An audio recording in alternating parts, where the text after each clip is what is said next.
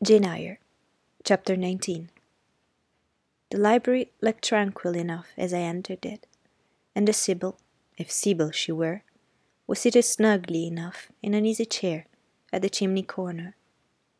She had on a red cloak and a black bonnet, or rather, a broad-brimmed gypsy hat, tied down with a striped handkerchief under her chin. An extinguished candle stood on the table. She was bending over the fire and seemed reading in a little black book, like a prayer book, by the light of the blades. She muttered the words to herself, as most old women do, while she read. She did not desist immediately on my entrance. It appeared she wished to finish a paragraph. I stood on the rug and warmed my hands, which were rather cold with sitting at a distance from the drawing-room fire. I felt now as composed as I ever did in my life. There was nothing indeed in the gypsy's appearance to trouble one's calm. She shut her book and slowly looked up. Her hat brim partially shaded her face, yet I could see, as she raised it, that it was a strange one. It looked all brown and black. Her locks bristled out from beneath a white band which passed under her chin, and came half over her cheeks, or rather jaws.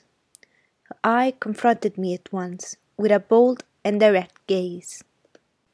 "Well, and you want your fortune told?" she said, in a voice as decided as her glance, as harsh as her features. "I don't care about it, mother. You may please yourself. But I have to warn you, I have no faith." "It's like your impudence to say so. I expected it of you. I heard it in your step as you crossed the threshold." "Did you? You've a quick ear." "I have, and a quick eye, and a quick brain. You need them all in your trade." "I do, especially when I've customers like you to deal with. Why don't you tremble?" "I'm not cold." "Why don't you turn pale?" "I am not sick." "Why don't you consult my art?" "I'm not silly." The old crone knitted a laugh under her bonnet and bandage. She then drew out a short black pipe, and lighting it, began to smoke. Having indulged a while in this sedative, she raised her bent body, took the pipe from her lips, and while gazing steadily at the fire, said very deliberately, "You are cold, you are sick, and you are silly." "Prove it," I rejoined. "I will, in few words. You are cold because you are alone. No content strikes the fire from you that is in you. You are sick because the best of feelings, the highest and the sweetest given to man, keeps far away from you. You are silly, because, suffer as you may, you will not beckon it to approach, nor will you stir one step to meet it where it waits you." She again put a short black pipe to her lips, and renewed her smoking with vigour. You might say it all that to almost any one who, you knew, lived as a solitary dependent in a great house. I might say to almost any one, but would it be true of almost anyone? "In my circumstances." "Yes, just so, in your circumstances. But find another precisely placed as you are." "It would be easy to find you thousands." "You could scarcely find me one, if you knew it. You are peculiarly situated very near happiness. Yes, within reach of it. The materials are all prepared. There only wants a movement to combine them. Chance laid them somewhat apart. Let them be once approached and bliss results." "I don't understand enigmas. I never could guess a riddle in my life." "If you wish me to speak more plainly, show me your palm." "And I must cross it with silver, I suppose?" "To be sure." I gave her a shilling. She put it into an, an old stocking foot, which she took out of her pocket, and having tied it round and returned it, she told me to hold out my hand. I did. She approached her face to the palm, and poured over it without touching it. "It is too fine," said she. "I can make nothing of such a hand as that, almost without lines. Besides, what is in a palm? Destiny is not written there." "I believe you," said I. "No," she continued. "It is in the face, on the forehead, about the eyes, in the eyes themselves, in the lines of the mouth. Kneel, and lift up your head." Uh, now you are coming to reality," I said as I obeyed her. "I shall begin to put some faith in you presently." I knelt within half a yard of her. She stirred the fire, so that a ripple of light broke from the disturbed coal. The glare, however, as she sat, only threw her face into deeper shadow. Mine it illuminated. "I wonder with what feeling you came to me tonight," she said, when she had examined me a while. "I wonder what thoughts are you busy in your heart during all the hours you sit in yonder room, with the fine people flitting before you like shapes in a magic lantern. Just as little sympathetic communion passing between you and them, as if they were really mere shadows of human forms, and not the actual substance. I feel tired often, sleepy sometimes, but seldom sad. Then you have some secret hope to buoy you up, and please you with whispers of the future." "Not I. The utmost high hope is to save money enough out of my earnings to set up a school some day, in a little house rented by myself." "A mere nutriment for the spirit to exist on, and sitting in that window seat." "You have learned them from its servants." "Ah, you think yourself sharp. Well, perhaps I have, to speak truth. I have an acquaintance with one of them, Missus Poole." I started to my feet when I heard that name. Y- you have? Have you?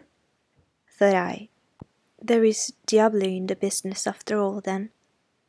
"Don't be alarmed," continued the strange being. "She's a safe hand, is Missus Poole. Close and quiet, anyone may repose confidence in her. But as I was saying, sitting in a window seat, do you think of nothing but your future school? Have you no present interest in any of the company who occupy the sofas and chairs before you? Is there not one face you study? One figure whose movements you follow with, at least, curiosity?" "I like to observe all the faces and all the figures." "But do you never single one from the rest? Or it may be, too?" "I do, frequently, when the gestures or looks of a pair seem telling a tale. It amused me to watch them." "What tale do you like best to hear?" "Oh, I have not much choice. They generally run on the same theme, courtship, and promise to end in the same catastrophe, marriage." "And do you like that monotonous theme?" "Positively. I don't care about it. It is nothing to me." "Nothing to you? When a lady young and full of life and health, charming with beauty and endowed with the gifts of rank and fortune, sits and smiles in the eyes of a gentleman you... I what? You know, and perhaps think well of." "I don't know the gentleman here.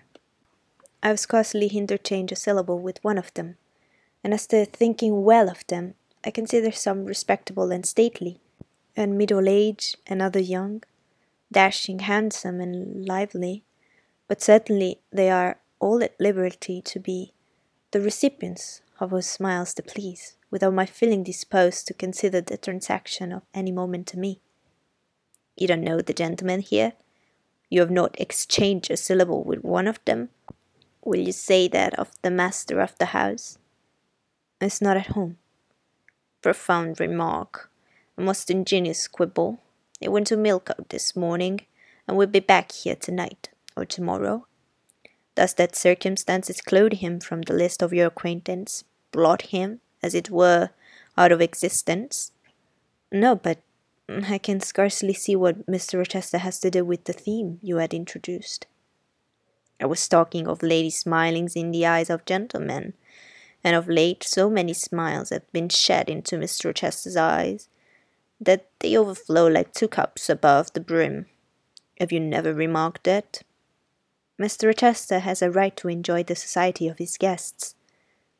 No question about his right, but have you never observed that, of all the tales told here about matrimony, Mister Rochester has been favoured with the most lively and the most continuous?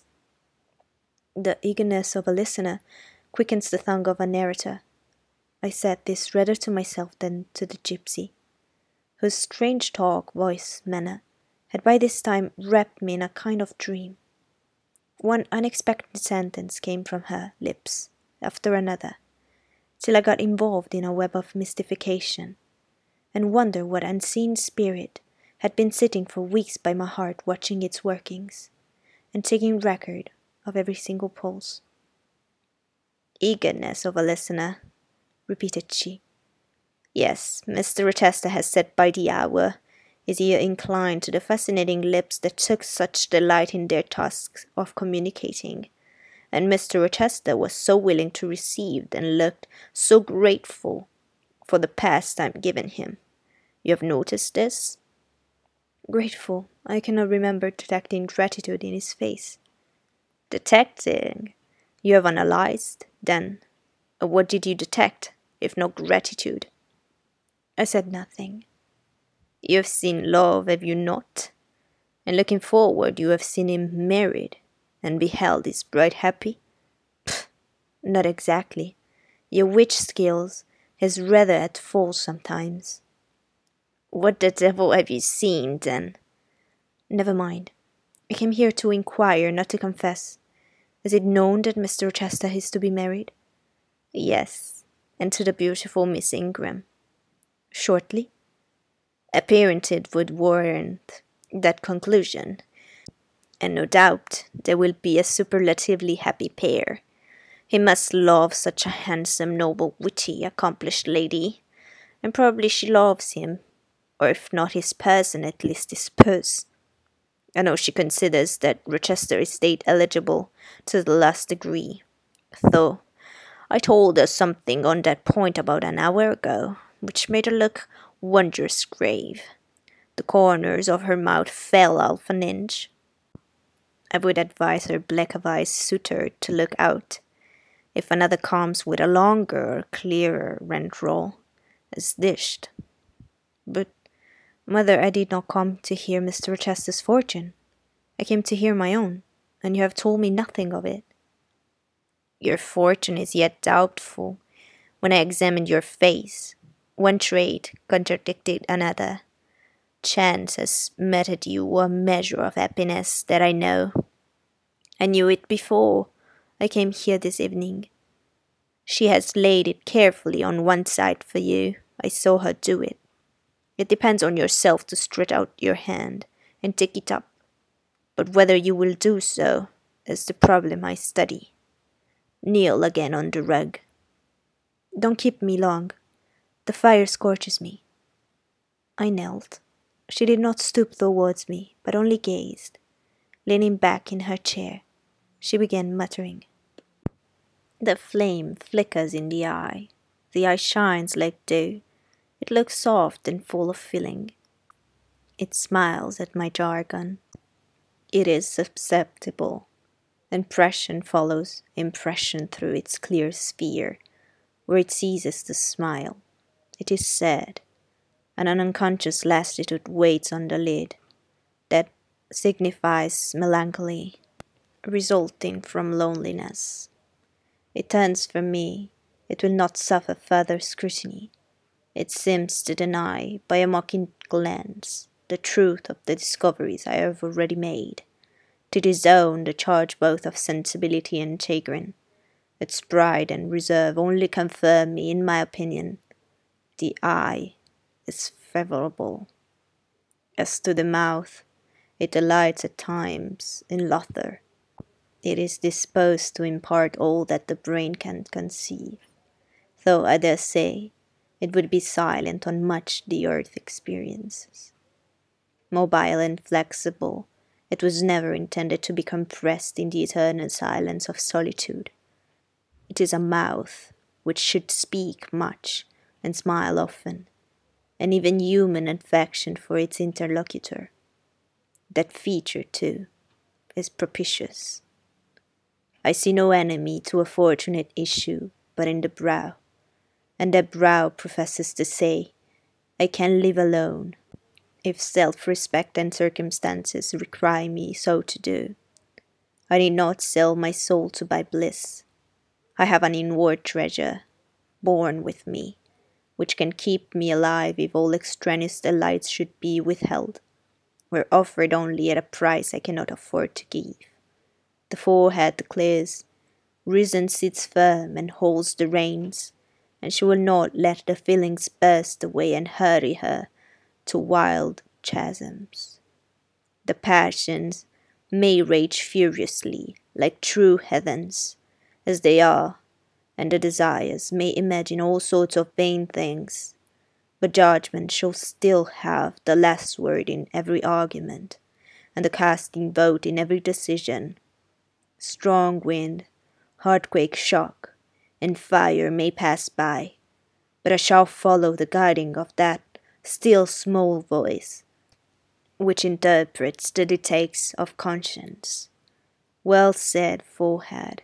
Your declaration should be respected. I form my plans, right plans I deem them, and in them I have attended to the claims of conscience, the counsels of reasons. I know how soon youth would fade and bloom perish, if in the cup of bliss offered, but one dreg of shame or one flavour of remorse were detected, and I do not want sacrifice, sorrow, dissolution. Such is not my taste. I wish to foster, not to blight, to earn gratitude, not to wring tears of blood, no, nor of brine. My harvest must be in smiles, in endearments, in sweet. That will do. I think I rave in a kind of exquisite delirium. I should wish now to protect this moment ad infinitum, but I dare not. So far I have governed myself thoroughly. I have acted as I inwardly swore I would act, but further might try me beyond my strength. Rise, Messiah, leave me. The play is played out. Where was I? Did I wake or sleep? Had I been dreaming? Did I dream still? The old woman's voice had changed, her accent, her gesture, and all were familiar to me as my own face in a glass, as the speech of my own tongue. I got up, but did not go. I looked. I stirred the fire, and I looked again, but she drew her bonnet and her bandage closer about her face, and again beckoned me to depart. The flame illuminated her hand stretched out. Roused now, and on the alert for discoveries, I at once noticed that hand. It was no more than withered limb of eld than my own. It was a rounded, supple member, with smooth fingers, symmetrically turned. A broad ring flashed on the little finger, and stooping forward, I looked at it, and saw a gem I had seen a hundred times before. Again, I looked at the face, which was no longer turned from me. On the contrary, the bonnet was doffed, the bandage displaced, the head advanced. "Well, Jane, do you know me?"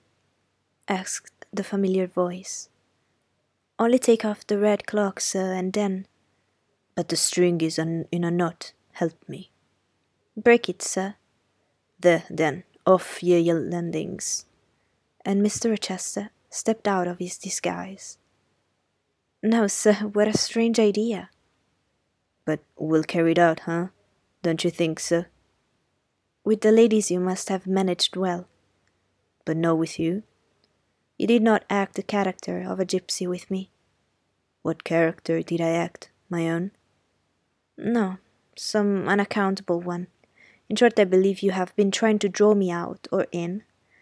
You have been talking nonsense to make me talk nonsense. It is scarcely fair, sir." "Do you forgive me, Jane?" "I cannot tell till I have thought it all over. If, on reflection, I find I have fallen into no great absurdity, I shall try to forgive you, but it was not right." "Oh, you have been very correct, very careful, very sensible." I reflected and thought on the whole I had. It was a comfort, but indeed I had been on my guard almost from the beginning on the interview. Something of masquerade I suspected. I knew gypsies and fortune-tellers did not express themselves as this seeming old woman had expressed herself. Besides, I had noted her feigned voice, her anxiety to conceal her features. But my mind had been running off Grace Poole, that living enigma, that mystery of mysteries, as I considered her. I had never thought of Mister Rochester. "Well," said he, "what are you musing about? What does that grave smile signify?" "Wonder and self-congratulation, sir. Have your permission to retire now, I suppose?" "No. Stay a moment and tell me what the people in the drawing-room yonder are doing." "Discussing the gypsy, I dare say." "Sit down. Let me hear what they say about me." "I had better not stay long, sir. It must be near eleven o'clock. Oh, are you aware, Mister Rochester, that a stranger has arrived here since you left this morning?" "A stranger? No. Who can it be? I expected no one. Is he gone?" "No. He said he had known you long, and that he could take the liberty of installing himself here till you returned." "The devil he did! Did he give his name?" "His name is Mason, sir, and he comes from the West Indies, from Spanish Town in Jamaica, I think." Mister Rochester was standing near me. He had taken my hand, as if to lead me to a chair. As I spoke, he gave my wrist a convulsive grip. The smile on his lips froze. Apparently a spasm caught his breath. "Mason? The West Indies?" he said, in the tone one might fancy speaking automaton to announce its single words. "Mason? The West Indies?" he reiterated, and he went over the syllables three times, growing in the intervals of speaking, whiter than ashes. He hardly seemed to know what he was doing. "Do you feel ill, sir?" I inquired. "Jane, I've got a blow. I've got a blow, Jane." He staggered. "Oh, lean on me, sir." "Jane, you offered me your shoulder once before. Let me have it now." "Yes, sir, yes, and my arm." He sat down. It made me sit beside him. Holding my hand in both his own, he chafed, gazing on me, at the same time, with the most troubled and dreary look. "My little friend," said he, "I wish I were in a quiet island with you, and trouble and danger and hideous recollections removed from me." "Can I help you, sir? I'd give my life to serve you." "Jane, if aid is wanted, I'll seek it at your hands. I promise you that." "Thank you, sir. Tell me what to do. I'll try at least to do it." "Fetch me now, Jane, a glass of wine from the dining room. There will be at the supper there. And tell me if Mason is with them and what he's doing." I went. I found all the party in the dining-room at supper, as Mister Rochester had said. They were not seated at the table. The supper was arranged on the sideboard. Each had taken what he chose, and they stood about here and there, in groups, their plates and glasses in their hands. Everyone seemed in high glee. Laughter and conversation were general and animated. Mister Mason stood near the fire, talking to the Colonel and Missus Dent, and appeared as merry as any of them. I filled a wine-glass. I saw Miss Ingram watch me frowningly as I did so. She thought I was taking a liberty, I dare say. And I returned to the library. Mister Rochester's extreme pallor had disappeared, and he looked once more firm and stern. He took the glass from my hand. "Here is it to your wealth, ministrant spirit," he said. He swallowed the contents and returned it to me. "What are they doing, Jane?" "Laughing and talking, sir." "They don't look grave and mysterious, as if Did it hear something strange? Not at all. They are all full of jests and gaiety. And Mason? He was laughing too. If all these people came in a body and spat at me, what would you do, Jane? Turn them out of the room, sir, if I could. He half smiled. But if I were to go to them and they only looked at me coldly and whispered sneeringly amongst each other, and then dropped off and left me one by one, what then? Would you go with them? I rather think not, sir. I should have more pleasure in staying with you. To comfort me? Yes, sir, to comfort you, as well as I could. And if they laid you under a ban for heathering to me? I probably should know nothing about their ban, and if I did, I should care nothing about it. Then you could dare Chancer for my sake? I could dare it for the sake of any friend who deserved my adherence, as you, I'm sure, do. Go back now into the room, step quietly up to Mason, and whisper in his ear that Mister Rochester is come and wishes to see him. Show him in here, and then leave me. Yes, sir. I did his behest. The company all stared at me as I passed straight among them. I sought Mister Mason, delivered the message, and preceded him from the room. I ushered him into the library, and then I went upstairs. At a late hour, after I had been in bed some time, I heard the visitors repair to their chambers. I distinguished Mister Rochester's voice, and heard him say, "This way, Mason. This is your room." He spoke cheerfully. The gay tones set my heart at ease. I was soon asleep.